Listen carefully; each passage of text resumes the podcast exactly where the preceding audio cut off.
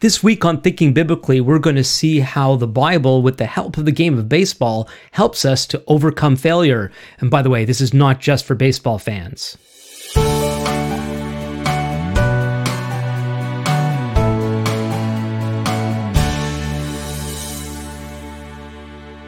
Welcome to Thinking Biblically. My name is Alan Gilman. Thinking Biblically is a podcast dedicated to exploring how all of Scripture speaks to all of life.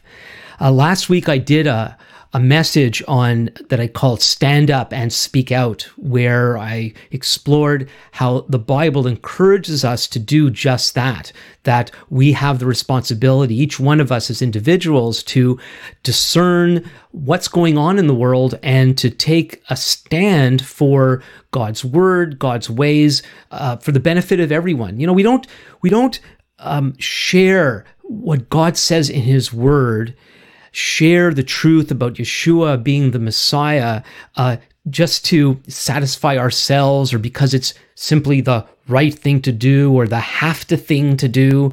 We, we do it because um, God has shown us that His Word is that which we all need for our benefit. The Bible reflects uh, the, the reality of life. Through it, we understand how we human beings have been designed and what we're really for. Uh, but one of the things that gets in the way of us being the people that God wants to wants us to be and, and from doing the things that God wants us to do is failure. Uh, many of us have a hard time with failing. Many of us are scared to fail. Many of us have failed in, in big ways, small ways. And, and unless we learn how to overcome failure, we're not going to be able to stand up and speak out in the way that God calls us to. Where, well, many years ago, um, I did a, a sermon uh, that was based on a baseball theme. And as, as, I said in the intro, this is not just for baseball fans. So uh, please uh, stay with us here.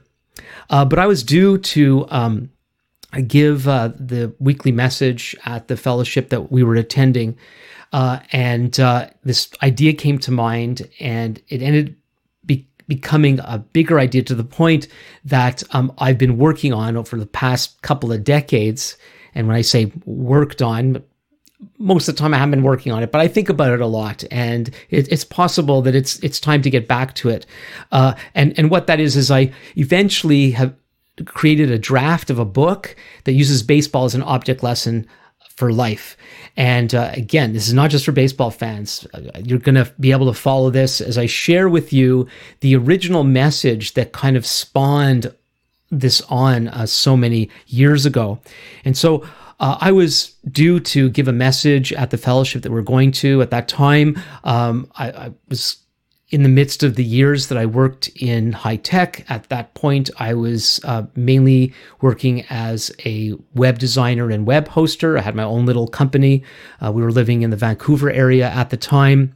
I had a little office over this Dairy Queen uh, in uh, this part of Vancouver called Port Coquitlam.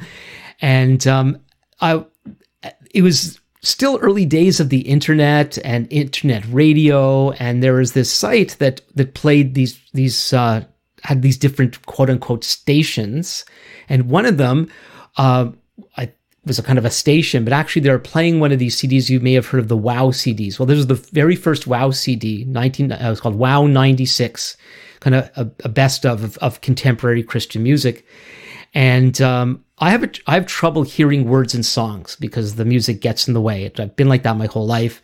Um, I have to concentrate very carefully, and even then, I I have trouble making out the words. I often have to read them to get them. And every now and then, this baseball themed song would come up, and my, you know, when that would happen, I would just think very cute, and I would just continue what I was doing, and I wasn't really following it. And then uh, one day, part of the song really hit me and um, I actually started to cry. It, it was so powerful, and I thought, wow. And um, I'm going to play the song for you in, in a moment, uh, but uh, it was the bridge of the song, and uh, I'll, I'll recite it for you here. It, the, so that in the middle of the song, it says, "We are not the first to play this game or stand over this plate. We are surrounded by their legacy. I see them sitting in the stands. I see them waving their hands, saying." Go, go all the way.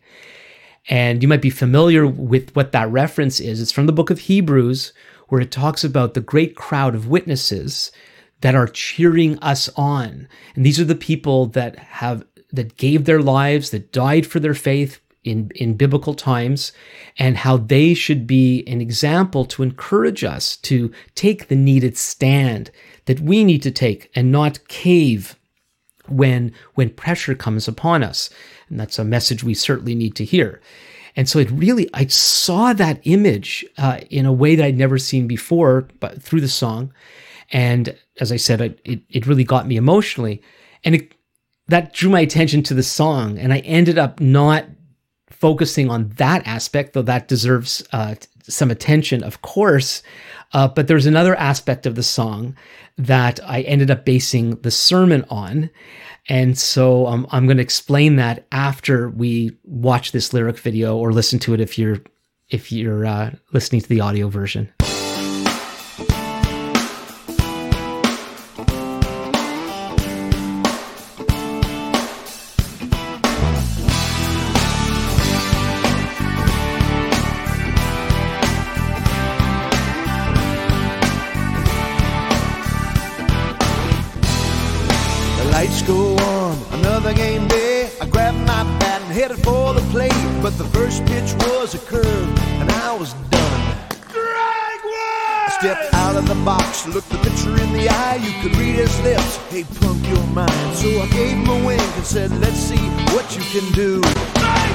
Gotta keep my eye on the ball, swing straight and true, and follow through. Don't be afraid, whatever the call. Cause we're never alone. Our coach is there to cheer us on. Well, it's the wind up. Here comes that ball. You gotta free and swing. Watch it till it's going, going.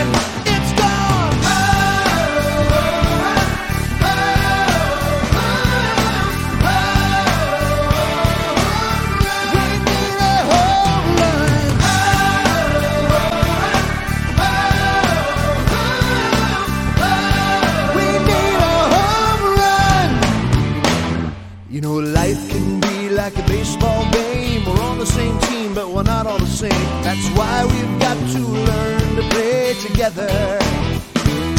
I didn't join this team sit on the bench. I'm going deep, swinging for the fence. I got some friends on base. I gotta get home. Gotta keep your eye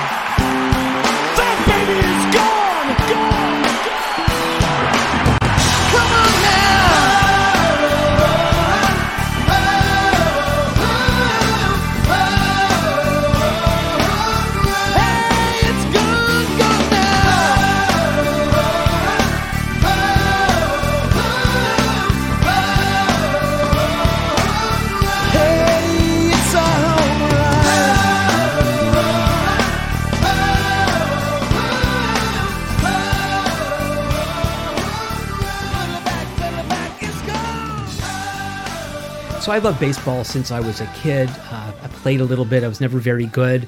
Uh, grew up in Montreal, and and uh, in 1969, Canada got its first major league baseball team, the Montreal Expos. They don't exist anymore. I know they've moved down to Washington, became the Nationals, but that doesn't really count. Um, talk to any Expos fan. Anyway, uh, so I, I, I loved baseball as a kid and I watched it on TV and, and all the rest of it. And um, I always thought it was an interesting game, but it was it was years later um, we had moved across, moved across the country back and forth. We were living in Montreal in the late 80s at this time. And um, often I would be doing the dishes and I'd have the, the baseball game on the radio while I was doing the dishes. And in those years, um, from time to time, the color commentator uh, was this, uh, his name was Bobby Winkles. And Bobby Winkles had been a, a pitching coach for the Expos. And so uh, in years before, and he was able to give the listener insights into what was really going on in the game and like being taken behind the curtain of baseball.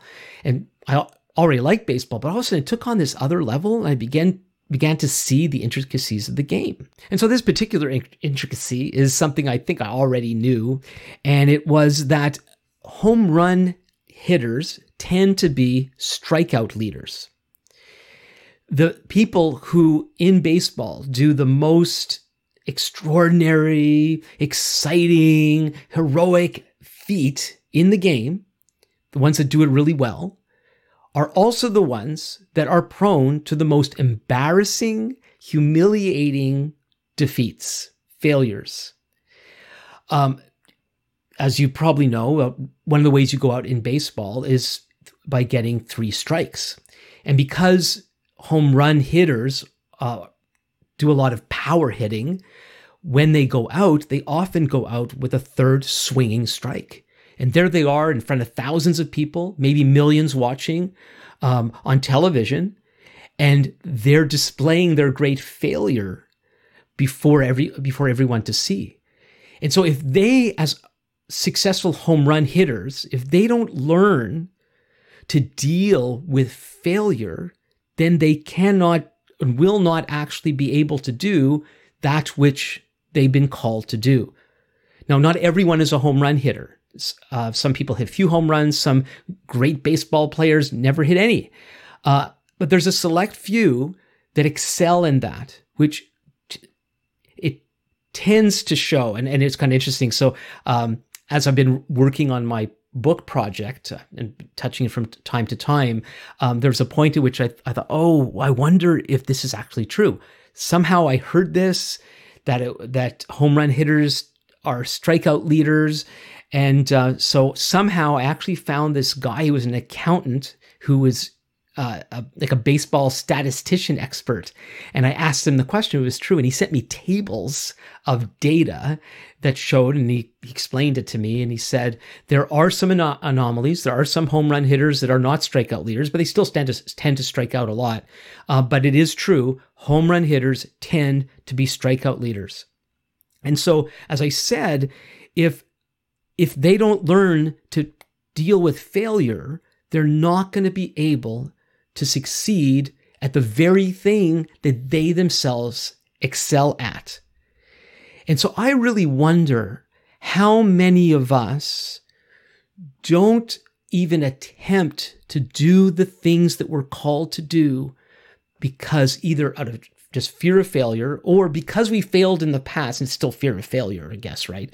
Because something happened in the past where we struck out, so to speak, and we decided we're not going to try again. I really wonder how many people, you might be relatively young or relatively old, that you already carry, you carry in your heart, you carry in your heart a vow of, I'll never do that again. I wonder how many children stepped out to do something that they felt super drawn to do. And that might have actually been a seed of their calling in life. And it could be artistic, it could be something else. But they attempted this thing and they failed royally, embarrassingly. Maybe their friends, maybe adults laughed because they flubbed they failed, they struck out, or whatever it was. And even though their heart was so drawn to do whatever it was, they made a vow I will never do that again. And my heart breaks at the thought that there's all these people walking around, that they have calling upon them, they have gifts and talents given to them by God, and yet they've completely shut down even trying because they struck out. And of course, this may not just happen as, as a, a little child. This can happen later on. And many of us, as we develop in life, we get new ideas and new passions and, and, this sort of thing. And then we, we get an opportunity, we set out to do something, and a big fail. Or maybe we had an early success and then a big fail. Well, whatever it was that drew us to, to believing that I need to go do that thing, whatever it is, and then we land on our face, whether literally or metaphorically, and we make that vow I will never do that again, even though it might be the very thing that we are called to do. There are home run hitters in the Bible. I'm going to share two of them, two of the big ones. Um, the first one is Elijah. Elijah the prophet in uh, First Kings. Uh, I'm not gonna I'm not gonna read this passage. I'm gonna sh- I'm gonna read some scripture when we get to the next uh, next home run hitter, uh, but you can look look it up for yourself. And so you can see in First Kings uh, chapter 18, Elijah confronts the prophets of the false god Baal or Baal in Hebrew. Originally or previously, Elijah confronted the king Ahab or Achav in Hebrew Elijah's Eliyahu, by the way. So Eliyahu confronts Achav and uh, and says that there would not be any rain except by his word, by Elijah's word. And then he takes off and he and he, he basically runs away for three years until this next confrontation. Well, already, you know, to go to the the person in the position of power and make such a, a prediction, that's that's that's home run hitting right there. And so, according to Elijah's challenge, they meet at the top of Mount Carmel, and uh, they were each to set up a sacrifice and call upon their God, and whichever God would answer and consume the sacrifice, the challenge was that is the true God. And so the prophets of Baal go first, and uh, they they call out to, to, to Baal for hours and hours and hours, and nothing happens. And so then Elijah sets up the altar of the Lord that had been broken down and does similar. He actually douses it all with with uh, with water, which is quite something, especially in that time of drought, and uh, also soaking everything. He's going to call fire down from uh, heaven, and uh, he calls out to God. God answers, cons- completely devastates the, the sacrifice, the altar. It even says the, the water and the dust, it says.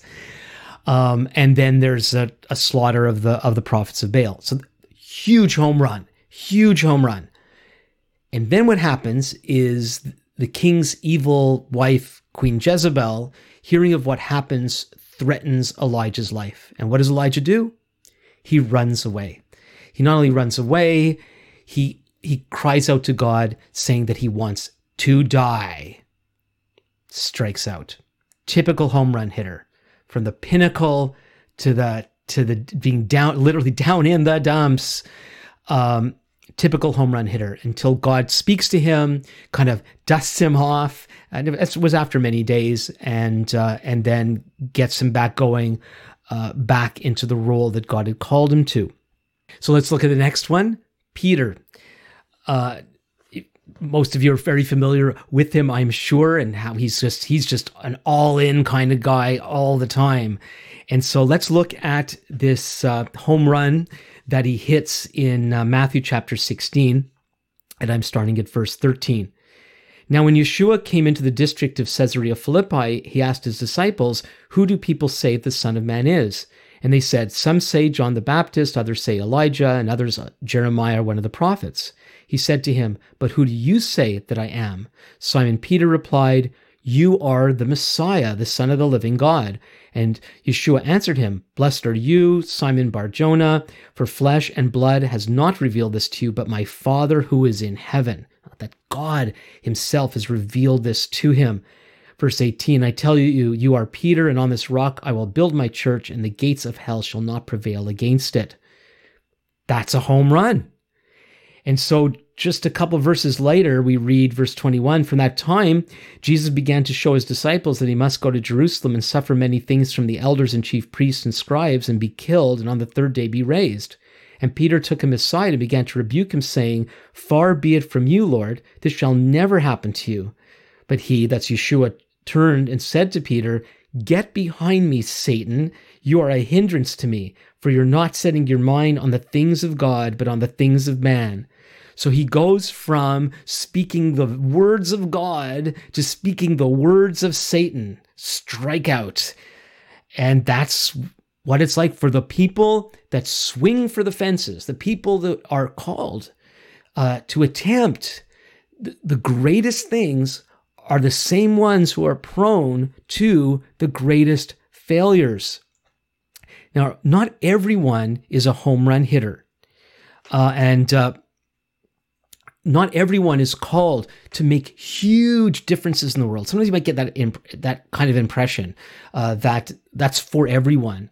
Uh, interestingly, in baseball, uh, another interesting statistic is that home run hitting teams, so teams that as a team they excel in home runs, so more than other teams through a baseball season, they don't tend to win championships. So, so they're not actually winning as many games as maybe they could. It's actually so important to have the the singles and the doubles and the triples and get people on base, and then the home home run hitter comes up and and brings those those runners home. That's you know baseball is best played strategically. Won't won't go down all the the baseball intricacies um, at this point, uh, but you know just like uh, home uh, home run hitting teams don't win championships. We need, as part of being on God's team, for each person to do the thing that God has called them to do, however big, however small. You know, I think of somebody like Barnabas in the New Testament. You have Paul. Um, he, he's I don't know whether to call him a home run hitter. I think he's more some, some more like a, a pitcher, somebody who really controls the game in, in, in baseball. Not Paul's control, but you know, that he really, he's a stage setter. He's moving the whole thing forward. I don't want to get distracted on, on too many baseball illustrations. I just want you to get the point. There's all sorts of different things for different people to do. Uh, and uh, and so there's somebody like Barnabas who supports Paul and supports other people, and he actually fades out of the story after playing somewhat of a prominent role. And he's he's this more assistant kind of person, and, and he's not the the he wasn't called to be the super upfront uh, person. He was to help other people do that. That might be you.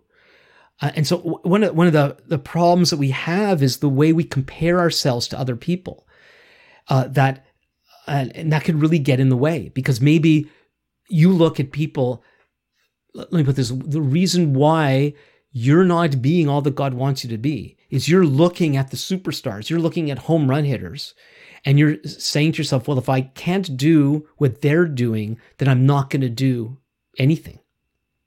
And then maybe you tried to be like them and you didn't fail because you were a home run hitter who struck out you failed because you're not a home run hitter. And you need to find the thing that you're called to do. Um, another thing that gets in the way of, of being whatever God's called us to be, being home run hitters in particular, is perfectionism. Um, so, a, a, good perfectionist is the person who strives for the best and endures the pain of failing because failure is going to be a part of success. And somehow the successful ones have learned to endure that. And it doesn't, when, when, when somebody does a big fail and they are able to get back up again and try again, that doesn't mean that they didn't feel the pain of that failing. Sometimes we look at people who succeed in life and the way they deal with with some of their challenges and we think oh it must be really easy peasy for them. No not necessarily. I've heard stories of you know of, of great speakers and great athletes who've dealt with major anxiety. But but some of us the presence of the anxiety we think disqualifies us. Oh because my my tummy is rumbly tumbly before having to do a certain thing then I, I must not be made for that when no what what does one have to do with the other going back to paul paul talked about speaking to these people with fear and trembling what do you think he meant was it he meant he was scared and he might have been shaking, literally shaking, standing in front of these people. Like we we think of these successful people, and and I know. So myself, you know, I I deal I deal with anxiety and, and I struggle emotionally.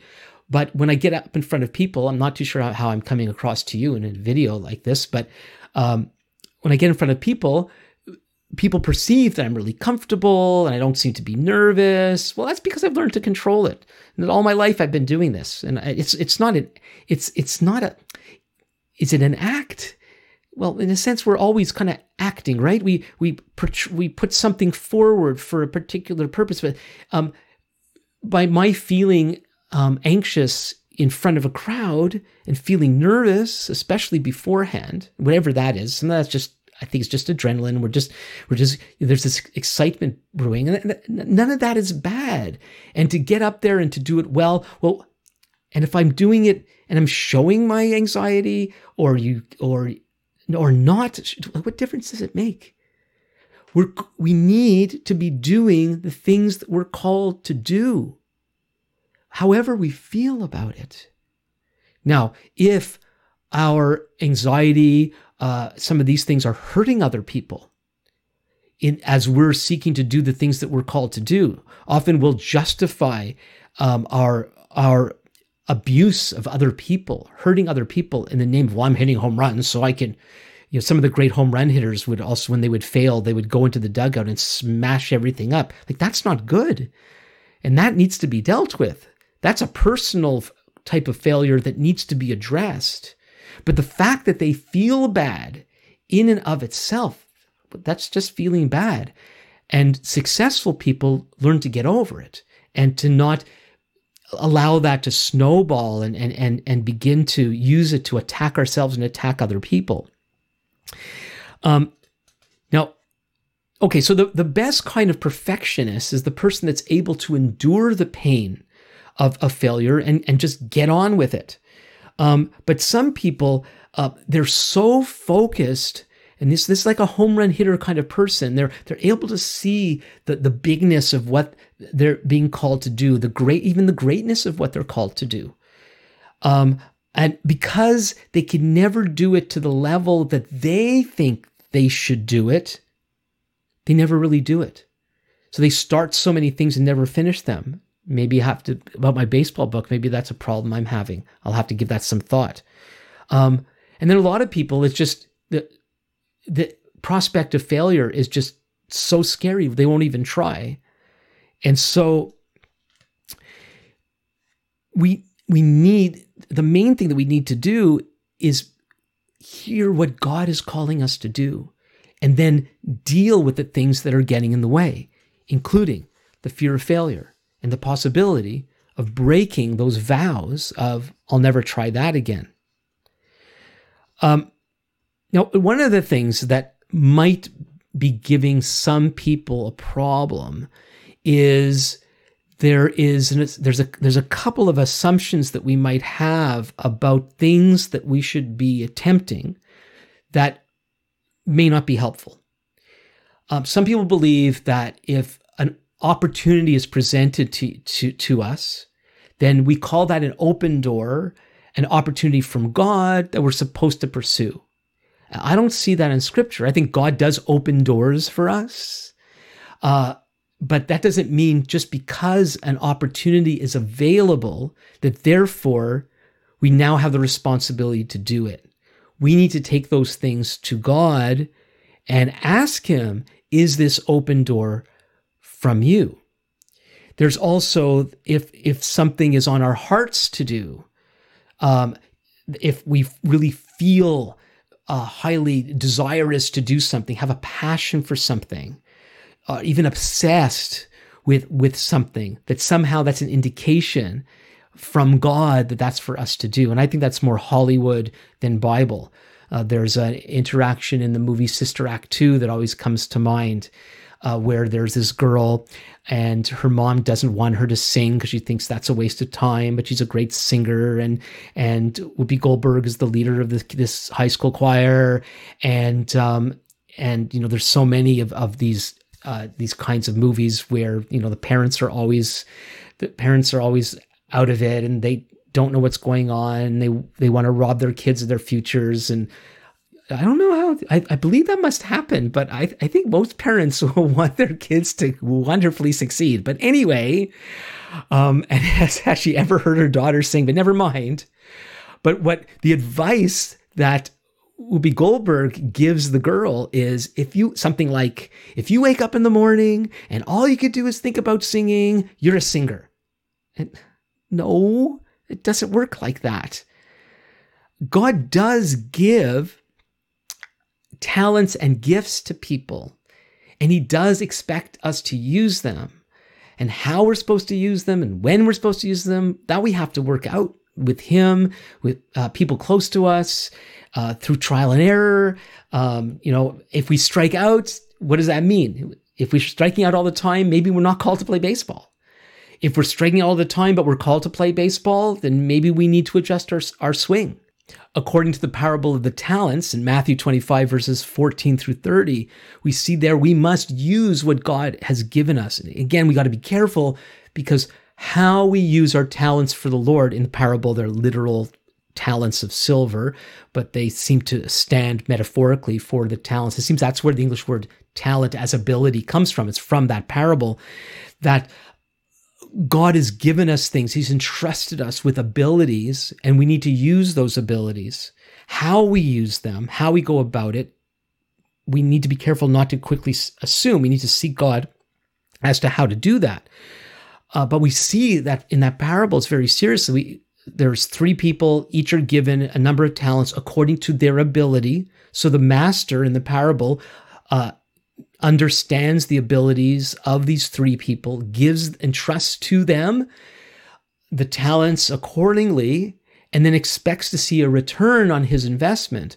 And the first two double the, the investment and they're rewarded for that. The third one thinks they're doing a good thing by hiding it away so as not to lose it. And that's this passage, that parable is actually one of the hell passages in the Gospels where this this person who's entrusted by something by the master and hides it away simply for safekeeping, which sounds like a good thing.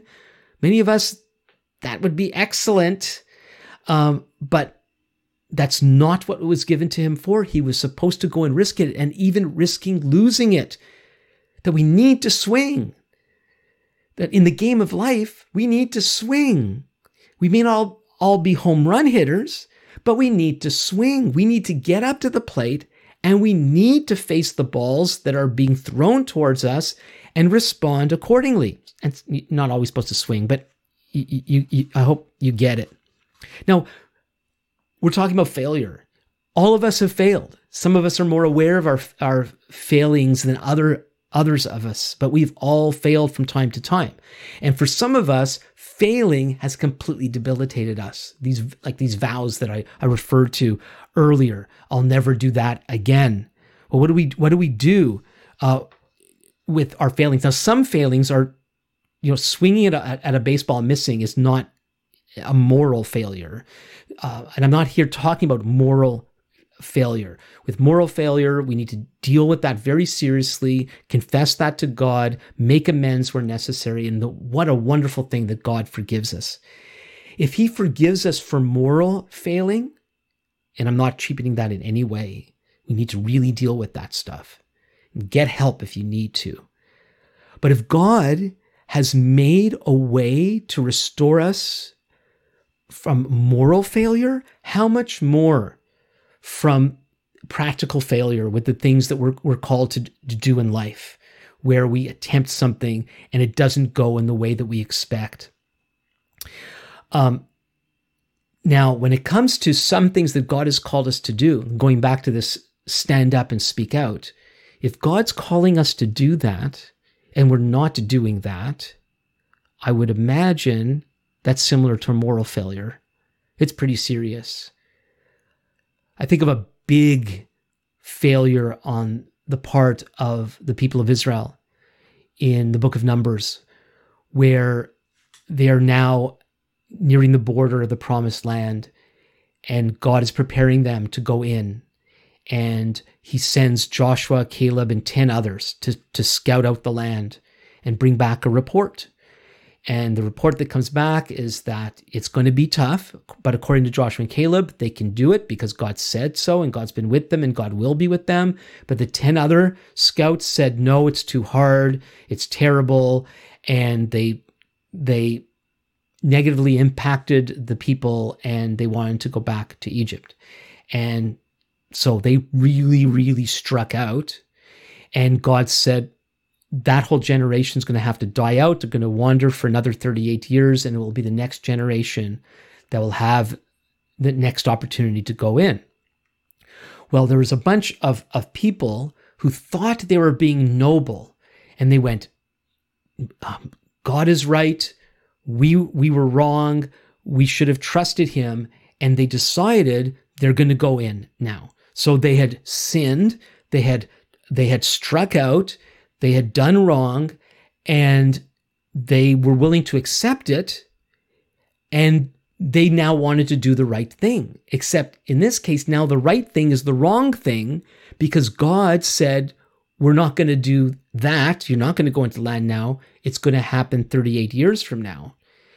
And yet, so they, they went from not trusting God to great arrogance, taking things into their own hands. And so this is where we need to be careful. When we've realized that we have failed in certain things that God has called us to do, and maybe it was 30 years ago, maybe it was yesterday. Let's not assume that the correct response now is to go and do the thing that we should have done, that we failed at. Once we have failed, we need to go back to our coach, go back to the Lord, and Ask him, now what do you want me to do? Do I need to make amends? Do I need to try again? Or is that opportunity lost? And I know some people are so fixated on how they understand how God is in control that they think, well, it's impossible to have an opportunity that's lost because God's so in control. But biblically speaking, like this like the example I gave from the book of Numbers, that was an opportunity lost. We can lose opportunities. And let's let's properly grieve when over that when we realize that we had an opportunity and we blew it. We struck out when we should have hit the ball. It's okay to feel bad. And if it's something in, in, in direct relationship to God, we need to confess that to the Lord, own up to, in the ways that, that we've, we've blown it, and then let him speak to us and see what is it that he wants us to do. But when we realize that we've blown it, we must be careful never to think that we will not get another opportunity again. It may not be an identical opportunity, it may not even be a similar opportunity, but the fact that God entrusts his people who fail with additional opportunities. Going back to Peter, so here he, he speaks the words of God, knocks it out of the park, then he miserably strikes out by speaking the words of Satan, but he's still on the team. He still has a, a, a part to play. In fact, a leadership part to play. He's going to massively strike out later when he denies the Lord three times during his time of arrest and trial and so on. And he can't even believe that he himself would do such a thing. We don't really know ourselves. And, and so Peter thought he would not do that, and yet publicly denied the one who he understands to be Messiah and Lord.